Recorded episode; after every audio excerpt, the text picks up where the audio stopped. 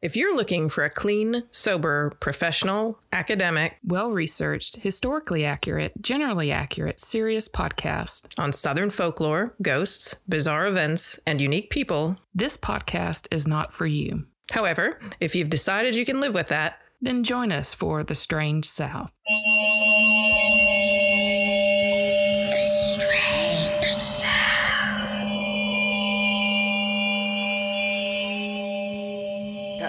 Hi, Marleah. Hi, Patrice. I'm sorry, we're going to be eating. Yeah, we're sitting here thinking that we've got to fill our stomachs with something because we've got like a beautiful martini glass filled with all booze. All booze, all the time. What is it? Classic Manhattan? Is that what it is? Perfect Manhattan. So all it is Jack Rye, sweet and dry vermouth, and a cherry. A very drunk cherry. Right. Yeah, so we're like shoving as much bread products to absorb so that we can make it through this podcast. Because I was listening to a little bit of our live version, and I caught several times, though we were having mock cocktails. That's not funny. I don't know what you're laughing at. I was a little slurry. It's a it was a little that placebo effect is serious. Slurrier than normal. Serious shit.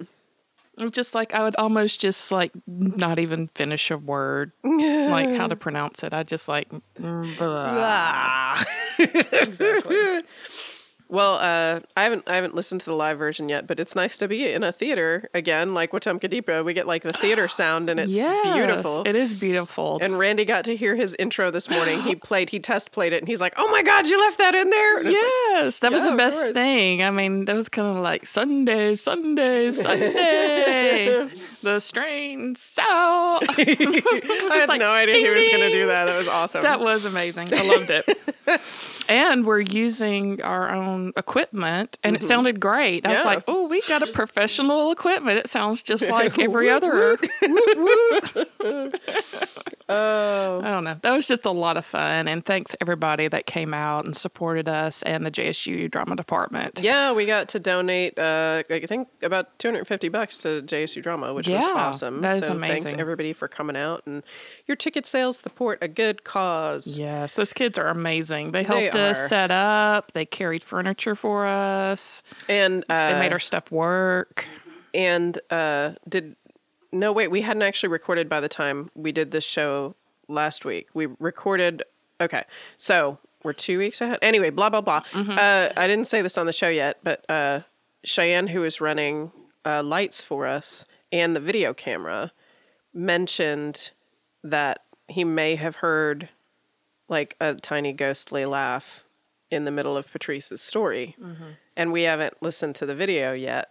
Well, I tried to load the video this morning, and it's like 17 gigs, so it crashed my computer, and right now it's my computer's upstairs locked up because I haven't wanted to deal with it. No.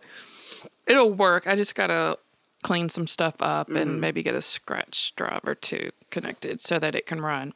But I can't wait to listen to it. And we're going to so if you are a patron, if you go to our Patreon page and you pay $3 a month, you get like weekly after talks of us just, talking about what we really think about our stories, or maybe like extra stories or things that, people are all the time emailing us and talking to us about these littler stories that are really not long enough to mention or to, do the podcast on. So we'll talk about that. But also anytime that we have a live show, we're going to post the video up there. And I do have video from... Did we get video from Wetumpka? Did we? I don't think we did. I don't think we had video from Wetumpka. But we do have video from the first show that we ever did at the Peerless. I have not put up there. But we have, like, professional video that Cheyenne did, who caught the baby laugh halfway through, I think, mine, which we're going to find and totally obsess over, hopefully. Hopefully it recorded. And... So if you want to see the live show, as it happens, because there are props, there are gestures that go on that would make more sense if you actually see them. Mm-hmm. It's $3 a month. Just go to our website, and I think it's like sponsor us or help us or... help Patrice and Marleah produce a podcast. Exactly. So yes. So if you didn't get to make it for whatever reason, you could do that, and you could watch the video. And yeah, fun. Good stuff. Good stuff. And... I'm going to put the T-shirts up there, so hopefully by this time we have 2 new designs up, and we have lots of them in stock. Mm-hmm. So if you want to, you know, again, help support the podcast or just get a cool shirt, then, you know, visit the website and buy a T-shirt or 3. Yeah, because they're super cool. Yes. They're really nice designs. I like them. Let's see. Pre-show. Anything else? Oh, Randy listens to a podcast called Every Little Bit, which we should follow and tweet, because their latest episode, he like grabbed me and was like, oh my God, have you listened to Every Little Bit? Their latest episode talks about the origin of the term little green men. Somebody had called in and asked where that came from. And so they did their research, and they talked about... you know, the first UFO sightings in the U.S. in 1947. And then they were like, but nobody said little green men until they were covering your story, which was the, you know, the Kelly Goblins or Kelly UFO. Right. And the Kelly Hopkinsville incident or encounter. Yeah. And it was funny because when you were, you know, you mentioned that, you know, they kind of coined that. But in your story and in their story, too, they were like, they did not ever say they were green. And so this kind of talks about where that little green men thing comes from. Well, from what I read, they basically said, like, little green men was referred to because sci-fi was, like, really becoming big, like, after the atom bomb, you know, in space and stuff like that. And so little green men actually was mentioned, and it was known in kind of that subculture of, like, maybe 3 people who did sci-fi back then, right? And so if you're in those circles, then you understood that lingo kind of thing. But when they reported, they were like, no, it was little gray men. Mm-hmm. And somewhere along the way, either somebody like either misheard or mispublished or started to just connected the sci-fi with the alien encounter. And so that actual, like the Kelly Hopkinsville incident made it since that went out nationwide, it made it a household name. Yeah, it was like the way you talk about aliens. Right. But that is, anyway, it's a fun podcast. If you don't ever listen to Every Little Bit, it is, they just take little snippets of things, little questions, and answer them. And it's fun. Does it have anything to do with TV production or movie production? Did the Little Green Men have anything to do with TV production? I don't know. No, not that early. Well, yeah, because it was still gray, right? No, not that early. They in the podcast, if you listen to it, you'll hear more about this. But she said that it was possible. Edgar Rice Burroughs, who wrote Tarzan, his first book was sci-fi. Mm-hmm. His first book was about Martians, and that's who he wrote a big green alien. He wrote a big green man, and so that was the thing. And then they took these guys, little gray men, and just kind of conflated it with Edgar Rice Burroughs. Mm-hmm. And I was like, really? The Tarzan guy? He did aliens? Yeah. So anyway, it was super cool. And she interviews this like French expert on like the history of this. And it's just fun to listen to him talk. So if you... it's like when you watch that show that my kids like to watch, the baking show. What is it? The British one? No, they don't watch the British one. They watch the one where all the people fail. Nailed it. People failed. The chef, I know, because Coco gets a really huge kick out of it. And they look at it very hopefully. Like my kids watch the show and they're like, ha ha. But then they're like, oh, everybody still likes you. Right. We're having fun together. Right. You know? And you may do better the next time, right? Yeah. So there's a French chef who's one of the hosts on that show, and it's like listening to him talk about aliens. Kind of a tidbit. I saw, like, I was flipping through Instagram or whatever, and, you know, they have, like, of course, most of who I mostly follow females, like female artists, female illustrators on Instagram. And one of the illustrators or people posted something, and it's like where they're representing, or maybe it wasn't. Maybe it was your friend. My friend? Yeah, Mike Mike Mosley? Yeah. Mike Mosley! So I think actually Mike Mosley posted this. It was where the females, you know, it had all these females that are in some form or fashion. Oh my God, I shouldn't have said his whole name on the radio. Anyway, sorry. Oh. My friend Mike. Mike. Mm. We will, yeah. Yeah. And so they were talking about like all these females that had something to do with science or sci-fi.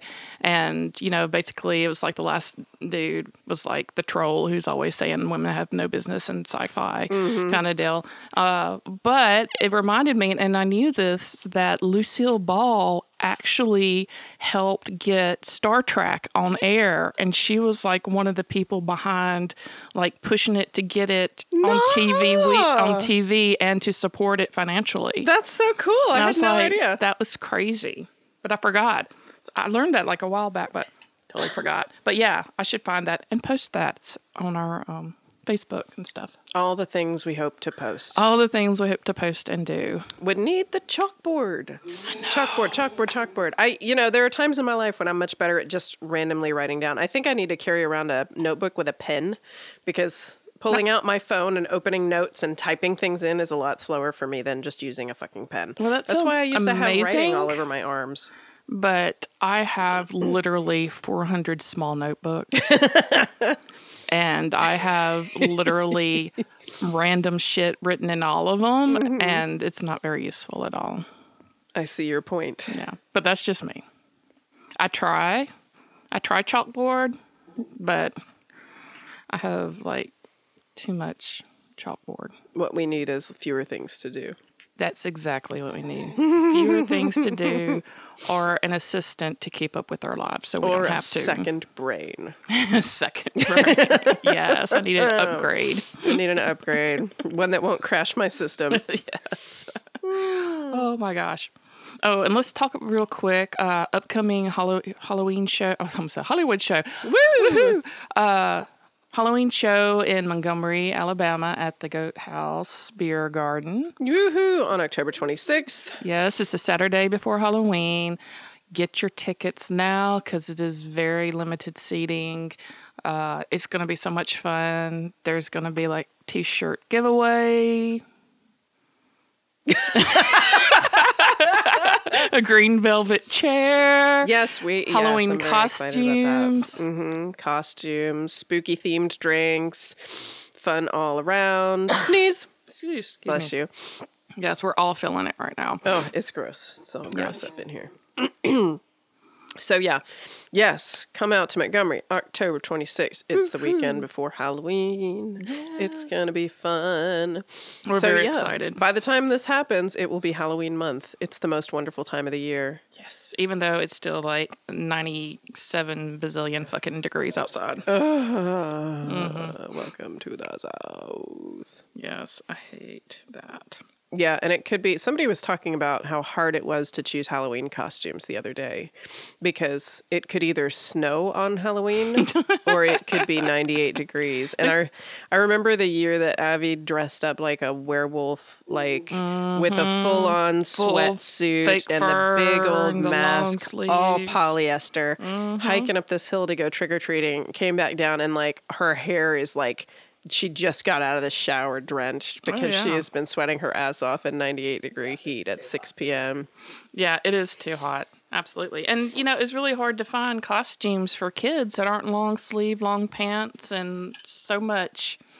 Like, so it's just miserable. Yeah. It's either long sleeve, long pants, polyester, or, you know. Yeah, it's the worst material, sexy too. Pokemon. Sexy Pokemon.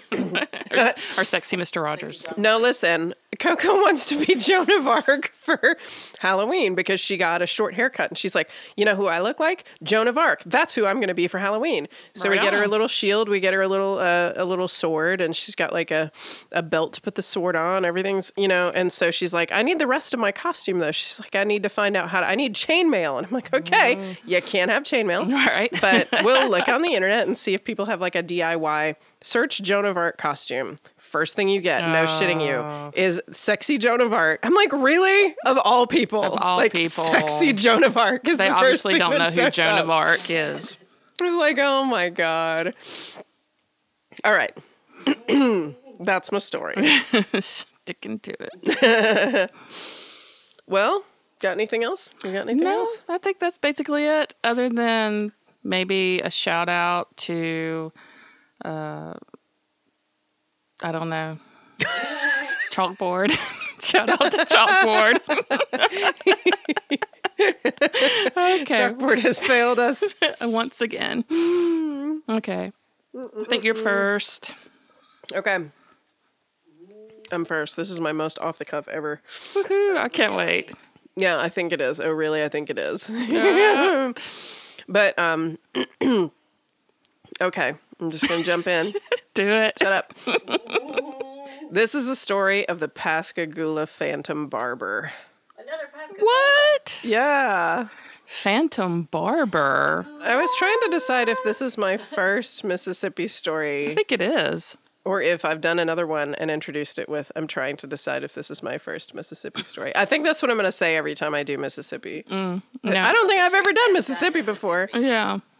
I think, yeah. Go for it. So. It's new to me. So, on Monday, July 5th in 1942, 11-year-old Mary Evelyn Briggs and 7-year-old Edna Marie Heidel were asleep in their beds at Our Lady of Victory's Convent in Pascagoula, Mississippi, which I feel like could be a story all its own, because you had a convent in Pascagoula, Mississippi. Right. But there was a newspaper article about this that started out with a super melodramatic telling of this, that she was dreaming and she was riding her bicycle downhill in her dream, and there was wind in her hair.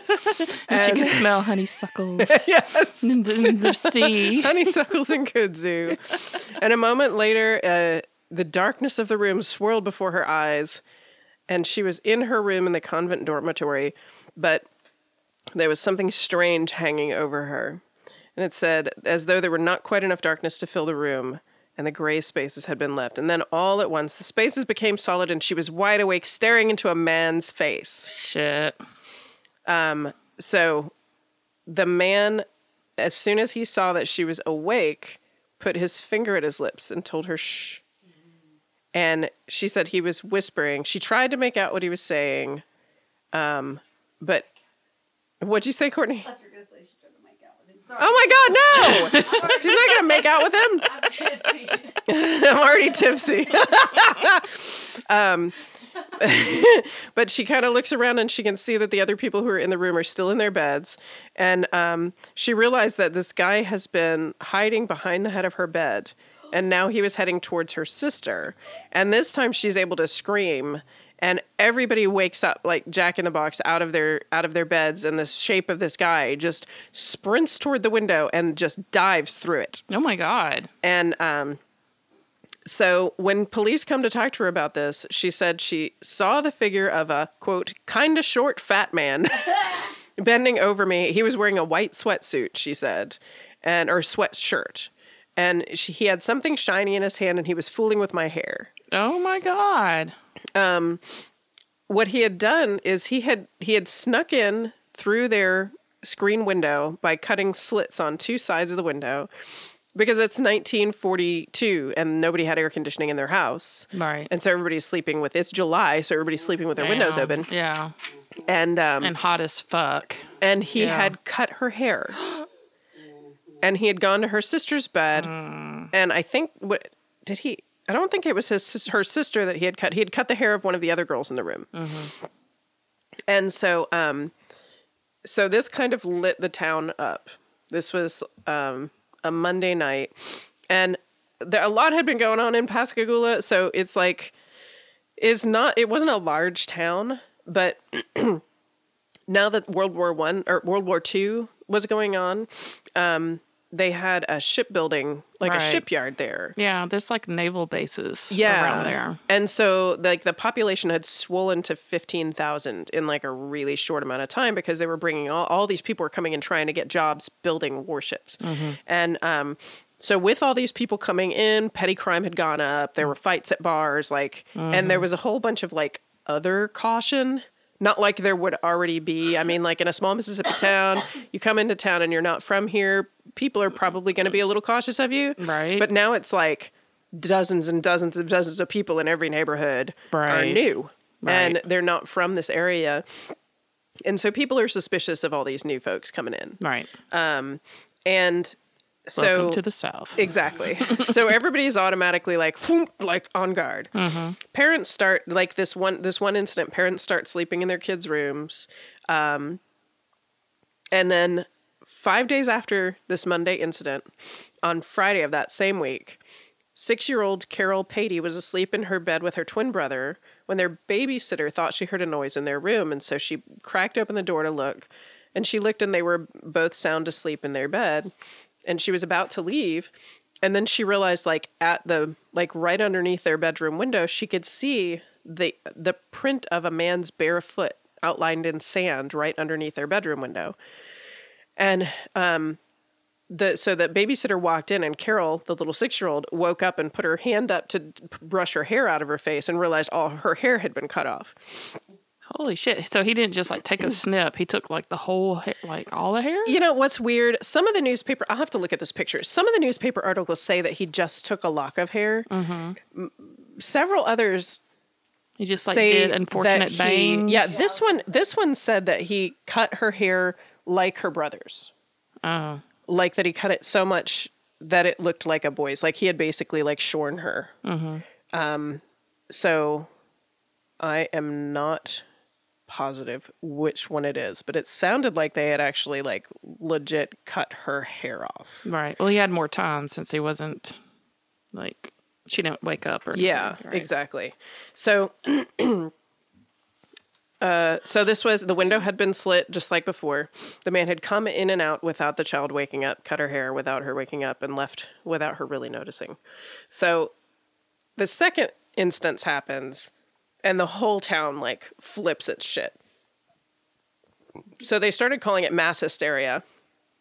They dubbed the guy the Phantom Barber, and because it had happened on Monday and then it happened again on Friday, they started saying, he attacks on Mondays and Fridays. Shit. And I was because it's really funny, because that's in all of these, analyses of his case, is that it's Mondays and Fridays. And I'm but it only so happened far, once? It's only happened these two times.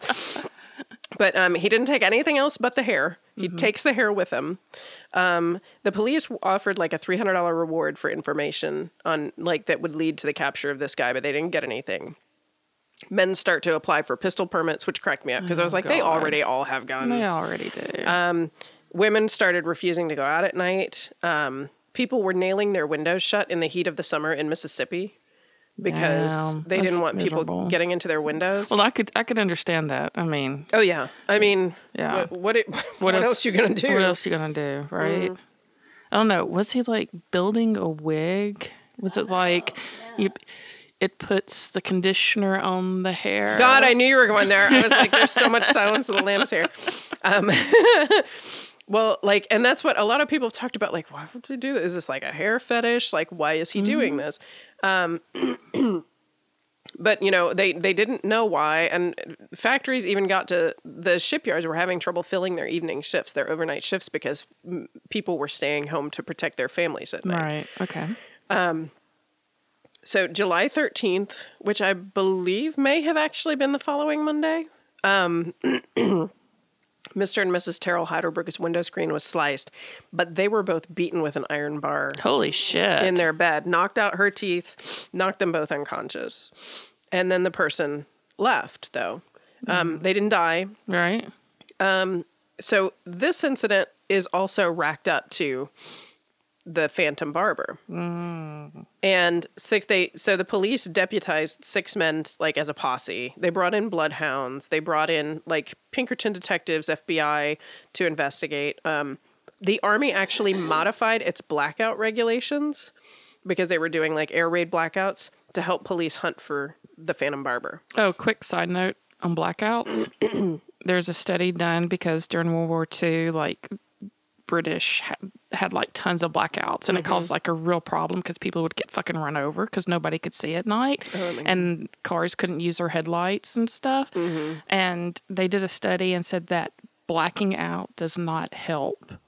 I mean, it's you might as well have your lights on because they still know where to drop the bombs. They did it so they wouldn't know where to drop the bombs, basically. Mm-hmm. And they said they did some kind of test and said that It actually caused more deaths because of people getting run over. Of people getting run over and having accidents and all that stuff at night. Anyway, I went back to grad school, kind of reminiscent there. But I found that very interesting because, like, blackout's supposed to be this thing so that the airplanes can't see their targets, but that ended up kind of being bullshit. Mm-hmm. It caused way more problems and way more deaths. That's funny because I would have thought like they didn't have the technology then to. Sorry, I'm like super burpy. But I guess, I mean, they would primarily do things by like longitude and like actual positioning, like longitude and latitude, where like visuals would be a bonus. But you wouldn't not guarantee because it could be overcast and it could, you know, there's so many factors that could come into play. But like the whole, you know, time that Britain was in brownout or blackout, it just like, you know, they were killing themselves more so than helping like actually, you know, keep them from being bombed. They were still being bombed. You know what I bet it did? I bet it made them feel like they had some sort of control. I'm sure it did. I bet that might have been worth something. Yeah. And I mean, and obviously like your psyche, if you're being constantly bombed, that would be a big... Yeah. It's like, I've got to feel like I'm doing something. I got to hide. I got to feel like I got to hide. Yeah. So I actually don't think I quite realized that people were doing blackouts in the U.S. Yeah, I didn't either. But I guess because this was considered a military, you know... place that they had so many, you know, factories and everything to protect, that the army was running blackouts here and they were modifying them so that people could go hunt for this guy, which it seems odd to me. Right. But the bloodhounds, eventually they found a pair of bloodstained gloves outside of the Heidelberg's house, this couple that had been attacked, but that was it. And so the police were just like, he must have had a bike in the bushes and he rode away on the bike. And I was like, it doesn't sound like that's based on anything. Right. So 2 weeks after this passed with no incident, but then an older woman, Mrs. R.R. Taylor, woke up with a sickening smell and something passing over her face and realized that there was a man who had come in and cut her hair and taken it. And they decided it was most likely chloroform. Like, she woke up feeling violently ill because of whatever the smell was. Mm-hmm. And again, he had cut a window screen. He had snuck in. He had used chloroform, they said, and collected her hair. So this was the last hair-related break-in, though. So as far as actually hair-related break-ins, there were only 3. Mm-hmm. And... then in August 1942, the police chief, A.W. Azell, and a Pinkerton detective, Detective Talley, said that William Dolan, a 59-year-old chemist, was the man behind the Phantom Barber. They arrested him. He was originally from Germany. Damn Germans. Right? Sorry. He had come over and been trained as a chemist in Harvard and MIT. He had been running a pharmacy in New Orleans for many years, but he said that he was selling his business and retiring to Pascagoula. He also, though, he had like a record of petty crimes across the country and robberies and things like that. So, you know, he was definitely on the police's radar already. Mm-hmm. And a man who lived near him, reportedly claimed that he had found large quantities of human hair behind his house. That the police said the hair had been identified, some of it as belonging to Carol Patey, the little six-year-old girl who was sleeping with her twin. DNA testing was still 40 years away at this point. There is no way that they could have decided that this hair belonged to this child. So, I mean, maybe if you're a forensic specialist and you're listening to this, awesome, hey. But also, tell me how that's possible. Right, especially, didn't you say, I mean, he's already a barber, right? He's a chemist. No, he was a chemist. I was going to say, well, if he's a barber, like, then he would kind of have alibis, like, I cut hair, this is where I put my hair. But, I know, exactly. But if he doesn't, then, yeah, that's a little bit suspicious to have a pile of hair in your backyard. And see, there was... Unless it was bright red or something like that. But, you know, and there was one report of it that I had found, or account of it that I had found, that said that the police had found this lock of hair. And there was another, like I said, that said that a man who lived nearby claimed that he found it behind his house. So it's a little dodgy. Yeah, it's a little dodgy. The whole thing's a little bit dodgy. Yeah. But 2 witnesses did put him at or near the Heidelberg house on the night of their attack. And they said that he had a motive because the local judge was the father of Mr. Heidelberg, who he beat with the iron bar, and the judge had recently refused to lower the cost of Dolan's bail related to a trespassing charge. And so they thought that might be his motive for breaking into the judge's son's house and beating him with an iron bar and then sneaking away. Which is not impossible. It's not impossible. I mean, there is a link there, right? Right, yeah. But, like, meanwhile, this is, you know, beginning of wartime. Anti-German sentiment is, like, oh god, rampant. Yes. And I was looking up, a lot of the stuff came from World War I, but I was looking up, like, all the propaganda posters of anti-German sentiment from World War I, too, with, like, Germans are all, you know, like, apes or, you know, I mean, it's pretty bad. Yeah. And that combined with everybody's kind of pissed off that all these other people are coming into town. Right. This, like, kind of xenophobia is big. Right. The police argued when they arrested Dolan that he had wanted to frighten local residents and weaken military morale. And that was why he had been sneaking into children's houses and cutting their hair. No, he's just a pervert. Yeah. I mean, they said Pascagoula is an important target for military saboteurs, which, okay. But that's not what he was doing, whoever this was. Mm-hmm. And the police collected statements of witnesses who reported that Dolan had made positive statements about Nazism and, Germany and Hitler. Mm-hmm. So, you know, that sucks. Right.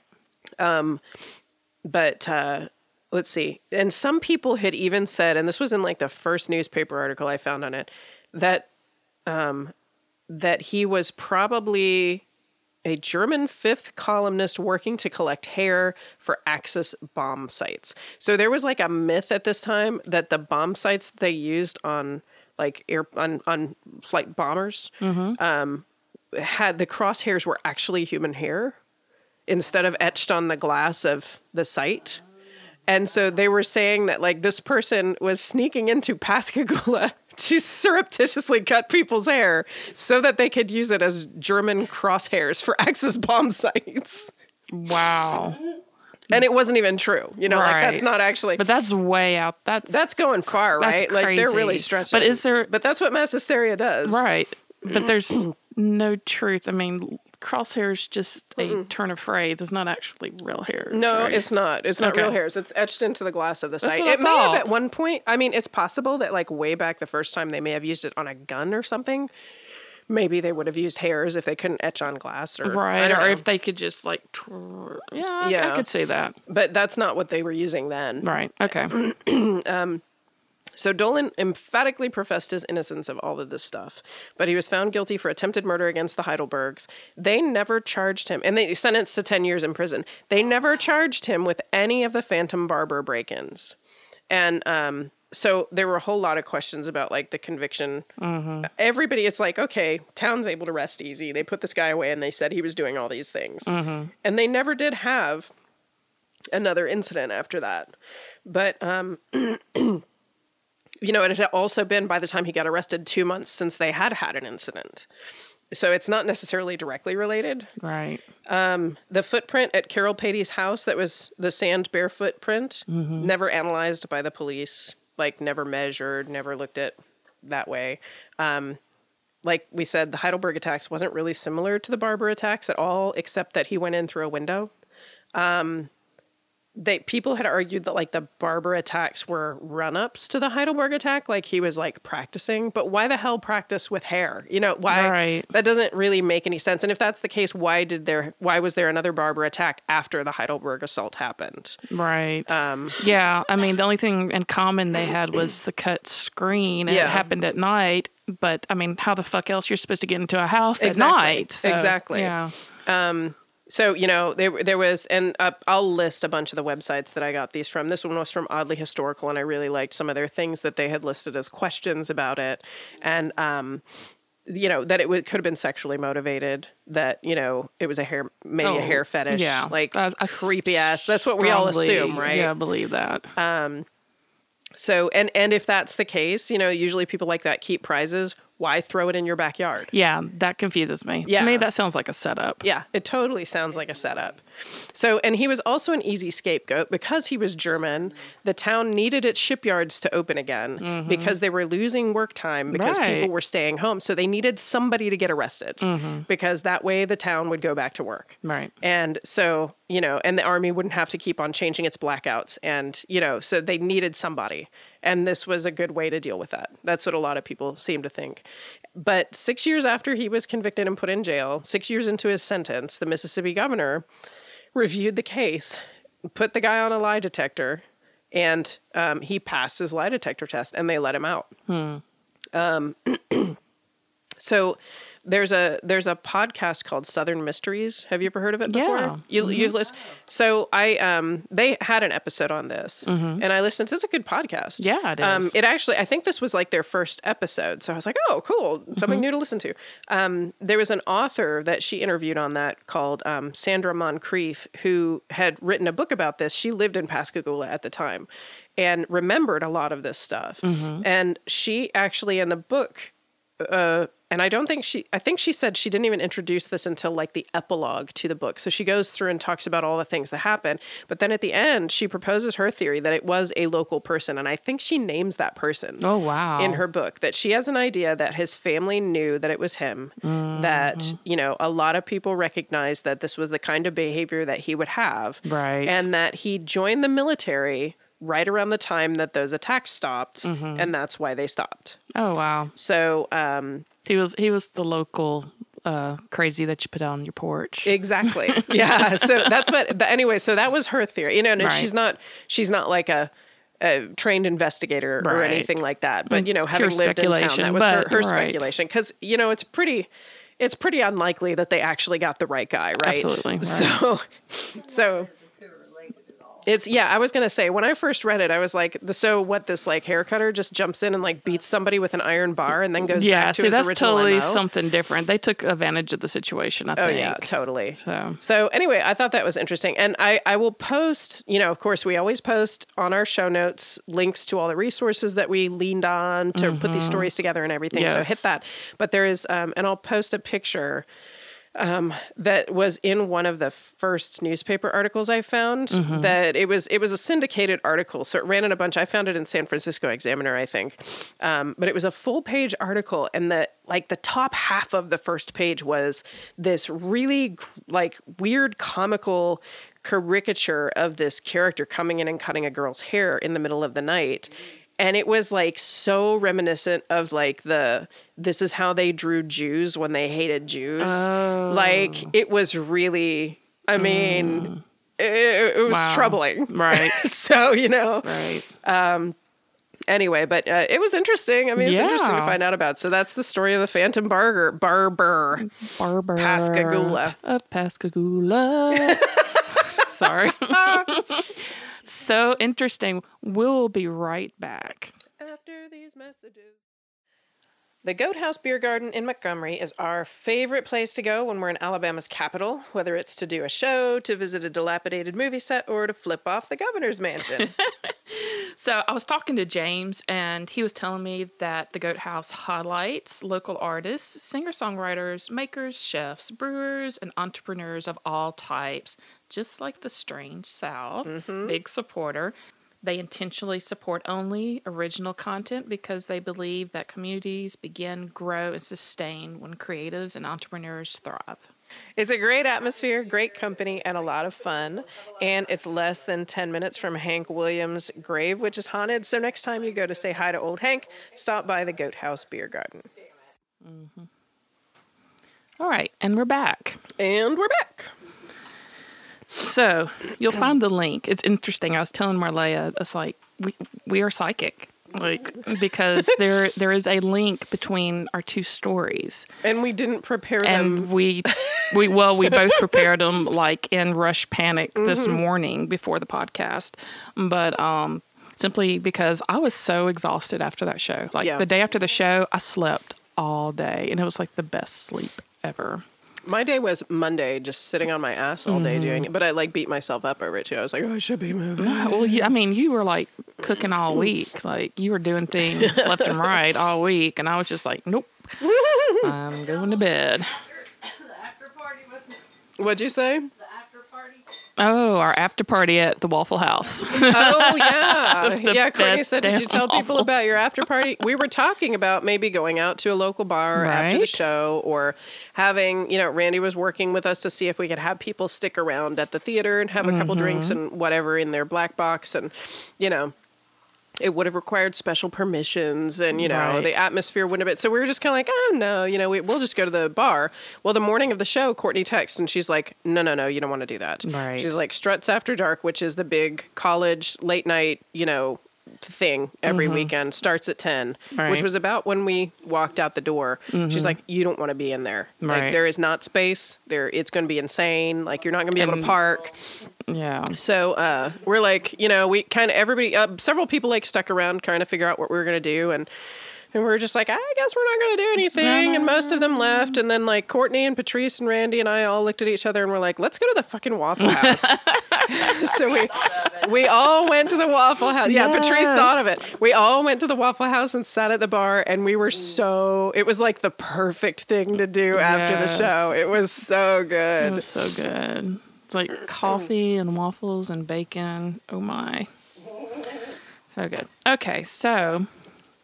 When I was growing up, my granddad has 3 other brothers, so there were 4 brothers in all, and they sang a lot. Like, they'd have the guitar, and like anytime we would like have a get together, somebody would bring out the guitar, and they would sing. And of course, they grew up like when they would sing folk tunes and whatnot. So I grew up like having these folk tunes that my granddad would always sing anytime I was around, and he tried to teach me how to play guitar, but. He had like one of those guitar. My fingers are like really weak, and and he had like the steel strings on the guitar, and I just couldn't do it. It's really hard, yeah. But it's really hard, so it was like I associate that with like a lot of pain. I was like, no, you just play. So they would sing a lot of like Peter, Paul, and Mary kind of stuff. Yay. If I had a hammer kind of deal. And there's this one song that my granddaddy would always sing, and he tried to teach it to me on the guitar because there's only like 2 chords. And it's Tom Dooley. Do you know that song? Hang Down Your Head, Tom Dooley. Yeah. Hang down your head, Tom Dooley. Hang down your head and cry. So it's talking about how this guy is going to be hanged. And I thought, so if I had a hammer, hammer in the morning, blah, blah. That was kind of like, fun, peppy. But there was this song that was kind of macabre talking about this guy dying. And I've never, you don't really, at least I didn't really ask questions when I was young. I just kind of took it at face value. They're like, this is just a song and it's about a dude dying. I didn't really realize kind of how dark, it kind of was. And, this morning, I found the name and started reading up on Tom Dooley, and it's actually, the song fits within this wider genre of Appalachian, and it's called Sweetheart Murder Ballads, which I didn't fucking know was a thing. That makes me think of Johnny Cash. There's a lot of that in Johnny Cash. And so it actually, the song comes from a poem that was written by a local poet named Thomas Land, and it was about the tragedy of Tom Dooley, who was actually a real person. Oh. And the guy's name wasn't Dooley, it was Dula. Oh. But like a doula, like Dula.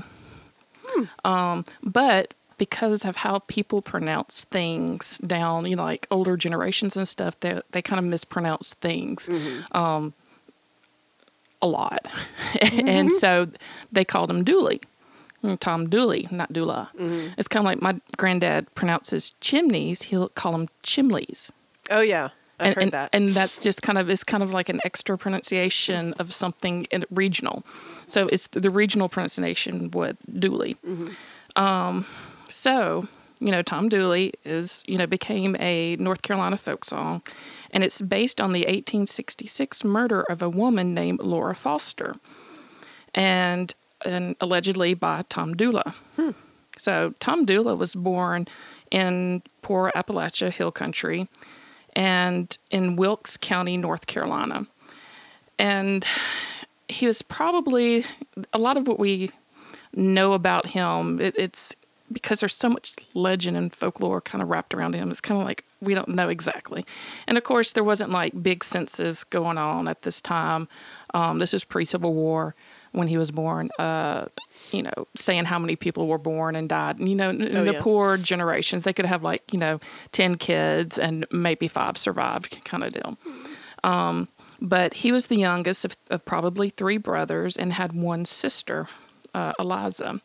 And he grew up and he attended school, and he played with this family of foster girls, one being Ann and her cousin Laura and Pauline. And so they all, like, grew up school friends together. And apparently Tom and Ann Foster were sweet on each other, like they liked each other. And here's where it gets pretty scandalous. Ann Foster's mother found Ann and Tom in bed together when Ann was 14 and Tom was 12. Woo! So, oh, she a cradle robber. Yes, very, very young. You know, yeah, just very young. I was just thinking there was not much, like, between that and like next Tom, like, enlist in the Army. And so between the time he was 12 and 18, there's not much, you know, saying going on. But I was like, what did they do? Did they split them up? They're like, did they go get me a switch? I mean, I bet they beat the shit out of them. Right?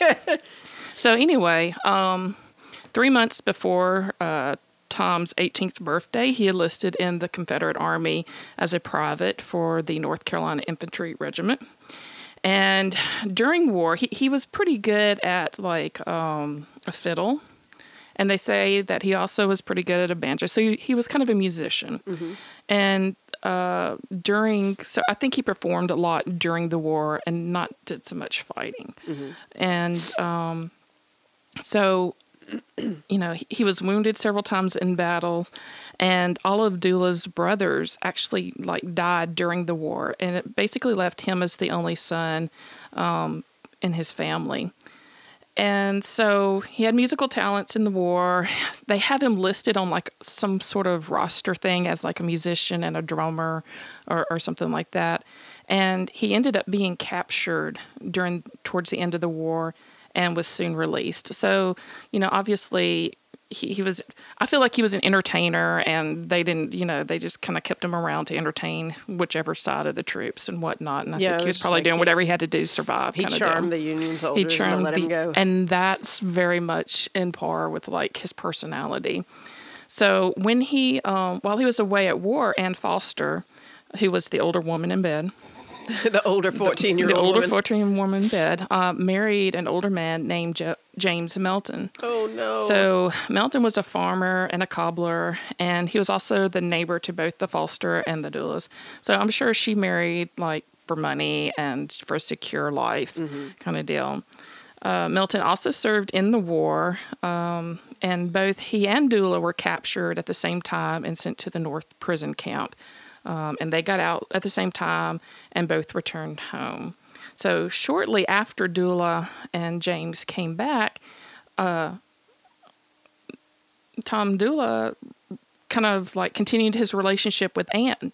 The married Ann, right? And he had this, but of course, you know, he's like 18, 19 years old, 20 years old. I don't know. He's like, you know, young and, you know, musicians, got the hair they just, like, flip back, you know. But I love him, Mom. And so he begins this, you know, he continues this relationship with Ann, who's still married, and he's obviously got this reputation as being a libertine. A libertine, you know, which one with loose morals or no sexual restraints. I was going to say, every time someone says the word libertine, I picture someone naked. Yes, as you should. You know, so it's like ladies' man, playboy, a rake, a bad boy. And so he's in this relationship with Ann, and not long after that, he ends up getting in a relationship with Laura Foster, her cousin.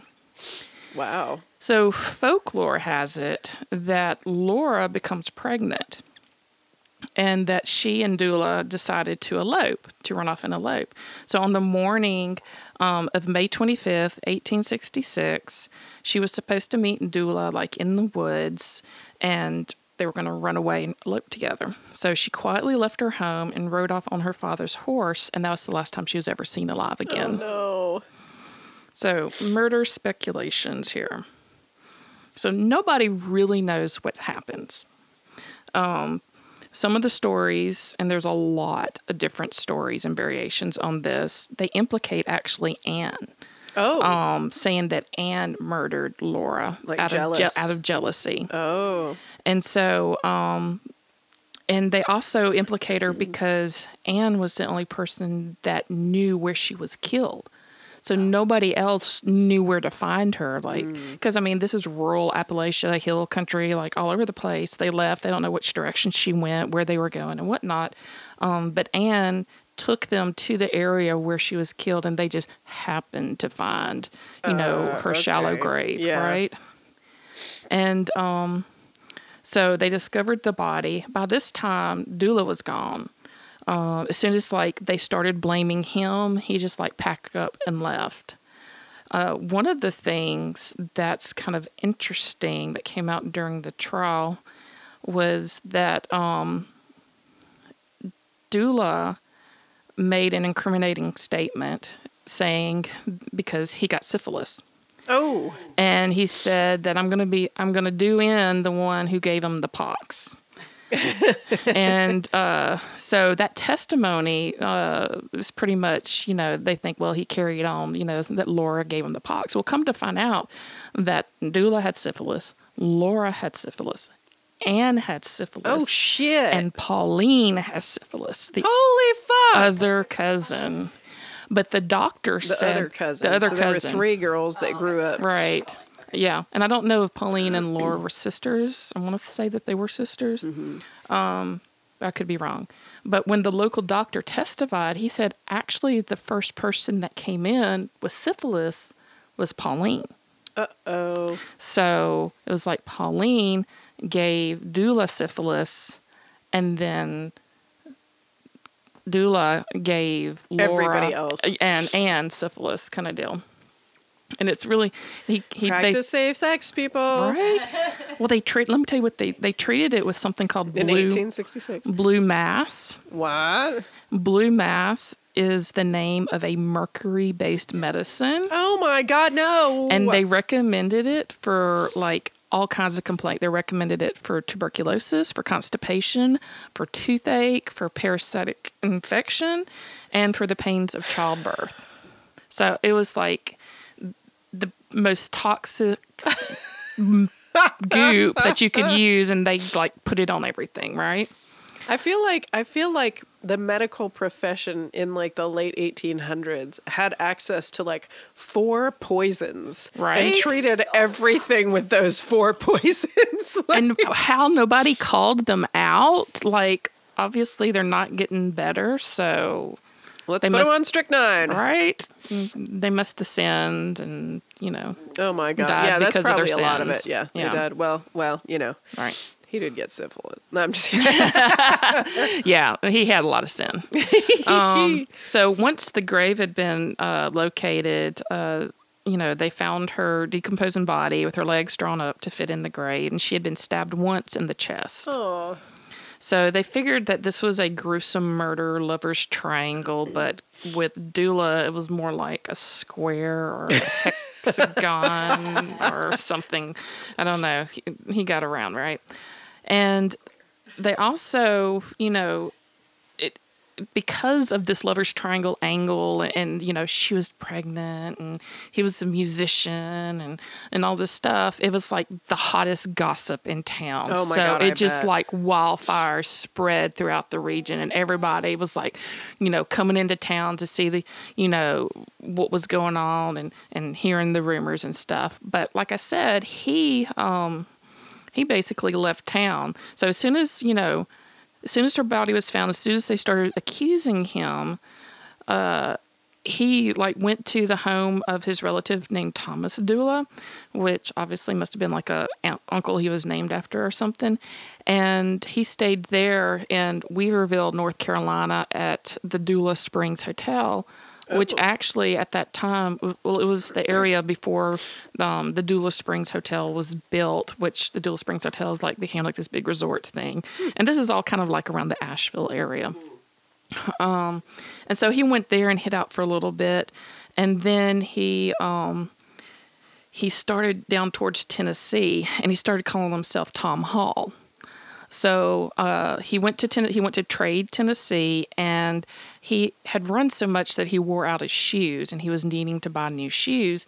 So he found this guy, Colonel James Grayson, who I think was actually colonel for the Union Army and stuff. And so he was living in Tennessee, and he needed, to do some work. But one of the things about Tom Dula is, he was lazy. He didn't want to work. He was a musician. He wanted to play. He didn't want to have to, do any work. Musicians are dull lazy, Patrice. So anyway. So, he works... enough money to buy him some new shoes, and then he takes off. And one of the many tales says that Grayson, and Grayson is actually mentioned in the song, was like a rival for the love of Laura Foster, which wasn't true. That just kind of got woven into the tale somewhere. And that Grayson and Dula were actually in the army together. But in fact, they didn't know each other before Dula showed up at his door needing some work and needing, to earn money for some shoes. Mm-hmm. So he earned enough money, bought a new pair of shoes, took off again. And about that time after he left, a posse came into town and hey, have you seen this guy? And they described Dula, and Grayson was like, oh yeah, that guy just left here. And they're like, well, he murdered a girl. And so Grayson actually joins the posse that comes up, to try and capture Tom Dula. So about this time, Tom's got his new shoes on, and they start wearing blisters in his feet. And so he's hobbling along, and he doesn't get very far, and the posse catches up with them, and they capture him, and they take him back to... I have no idea where they take him back to. They take him back and put him in jail. And they set a trial date. And it was going to be in Wilkesboro, but they moved it to Statesville because they didn't think it was he wasn't going to have a fair trial. Because everybody, it's all spread, all the gossip. Everybody's like, he did it, he did it, he did it, kind of thing. So, he hires this lawyer, and actually, I think the lawyer actually volunteered, but it was the former North Carolina governor, Zebulon Vance, represented him pro bono, and he believed that Dula was actually innocent of the whole thing, and he maintained Dula's innocent throughout, the trials. So he got his quote-unquote fair trial. Nonetheless, he was convicted. And they, appealed, and so they had another trial, and he was convicted again. So they pretty much set him up to hang. So when he stood on the gallows facing death, Dula reportedly said, "Gentlemen, do you see this hand? I did not harm a hair on that girl's head." And he was executed May 1st, 1868. And that was almost 2 years after Laura Foster's murder. Oh. And Dula's younger sister, came and retrieved his body afterward. And he's buried. I was really confused where he's buried because Laura's buried in this weird location. And I don't think he's actually buried near, with his people or anything. And I'll put it up on the website, because he does have a grave. There's photos of his grave. Because I think he was buried, just out somewhere, and it wasn't in a cemetery or anything. And then people started, chipping out of his, grave to take mementos from it and whatnot. Huh. So...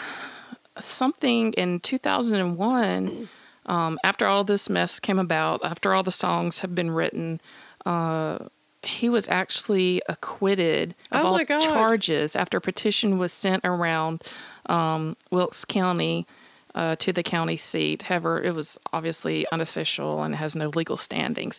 And that's because, just like your case, they couldn't prove. Everything was just circumstantial evidence. They wanted somebody. He was like, you know, she was pregnant.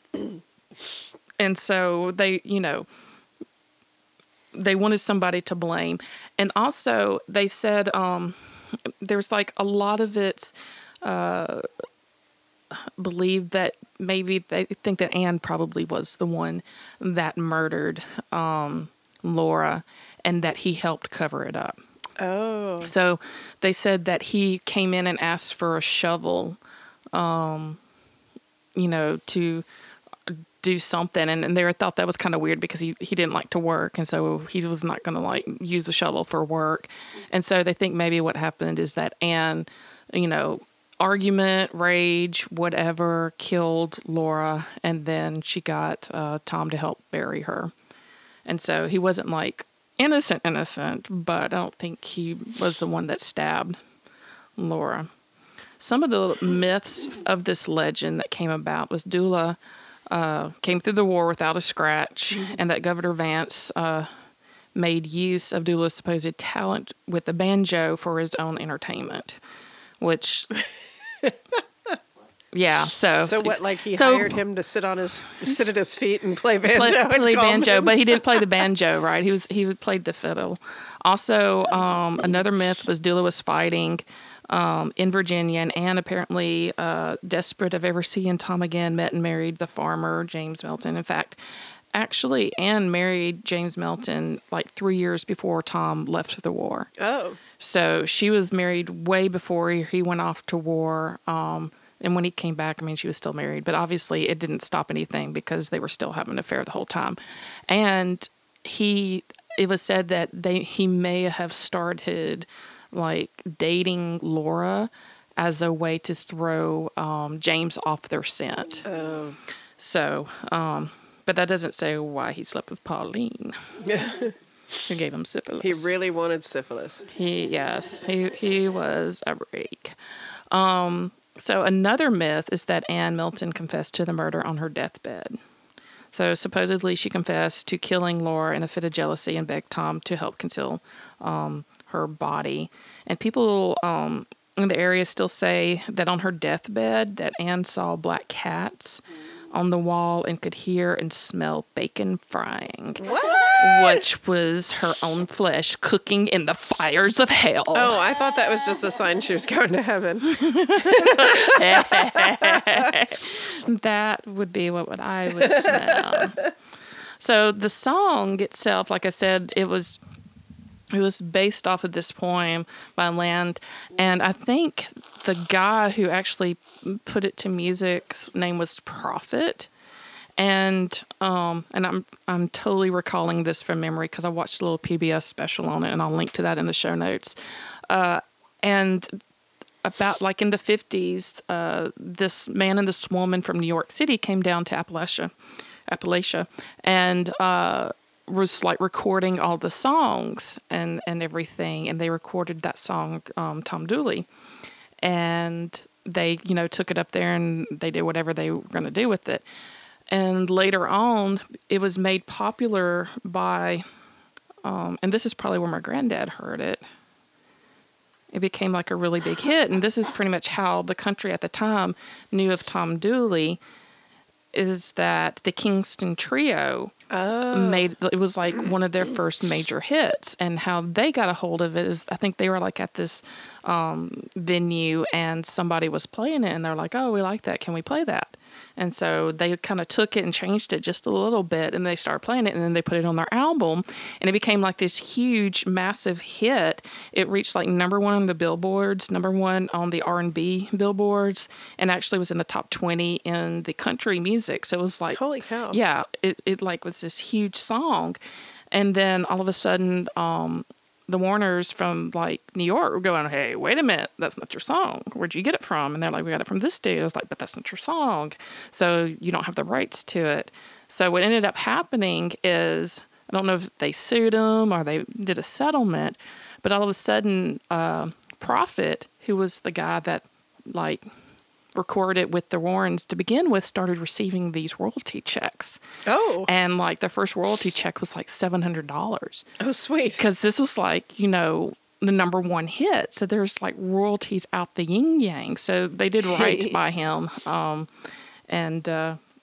You know, he got his royalties and he got the credit that he deserved. Sweet. Which is nice to hear. So some of the, let me see, some of the other fun tidbits, there's tons of like cultural references, and a lot of people have redone the song. Members of the Macabre, which is the name of a band, actually a death metal band, released an album of acoustic folk songs titled Macabre Minstrels, Morbid Campfire Songs in 2002. God. I might have to look that one up. Which includes a track titled Tom Dooley about Dula's death. Macabre songs obviously differs from Land's traditional ballad.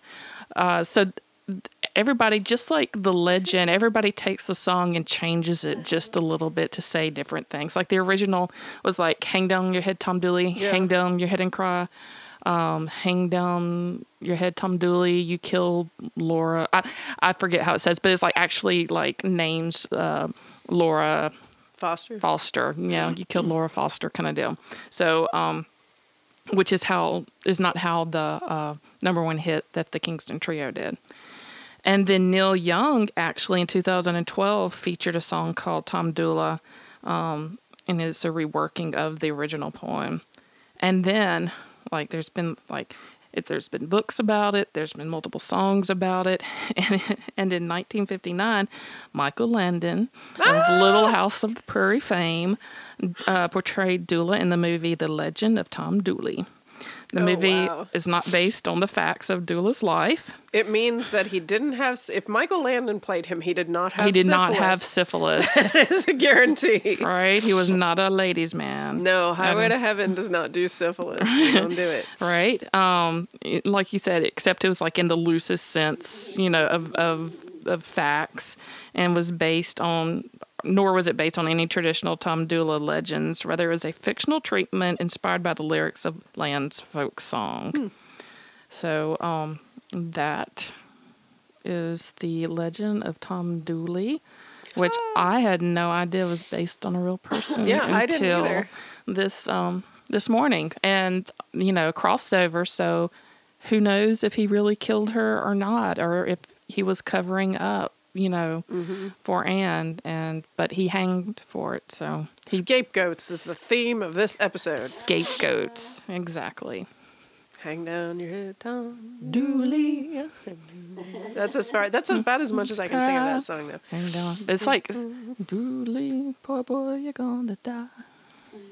I want to listen to it now. We're going to listen to it as soon as we turn this off. Yes, enjoy. Thanks, y'all, for listening. Thanks, bye. Bye. Follow us on Facebook, Instagram, and Twitter, and check out our website, thestrangesouth.com. All our social media links are there. And for extra fun and goodies, join our Facebook fan group, Fans of the Strange South Podcast.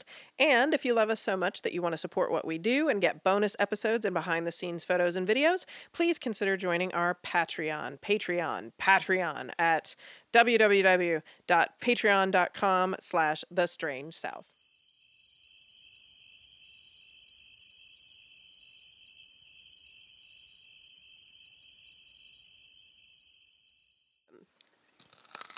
More time. That's really fucking loud. Really loud. There's going to be like one contingent of people who will never listen to this show again. But then we're going to get a whole other bunch of people coming in to take your place.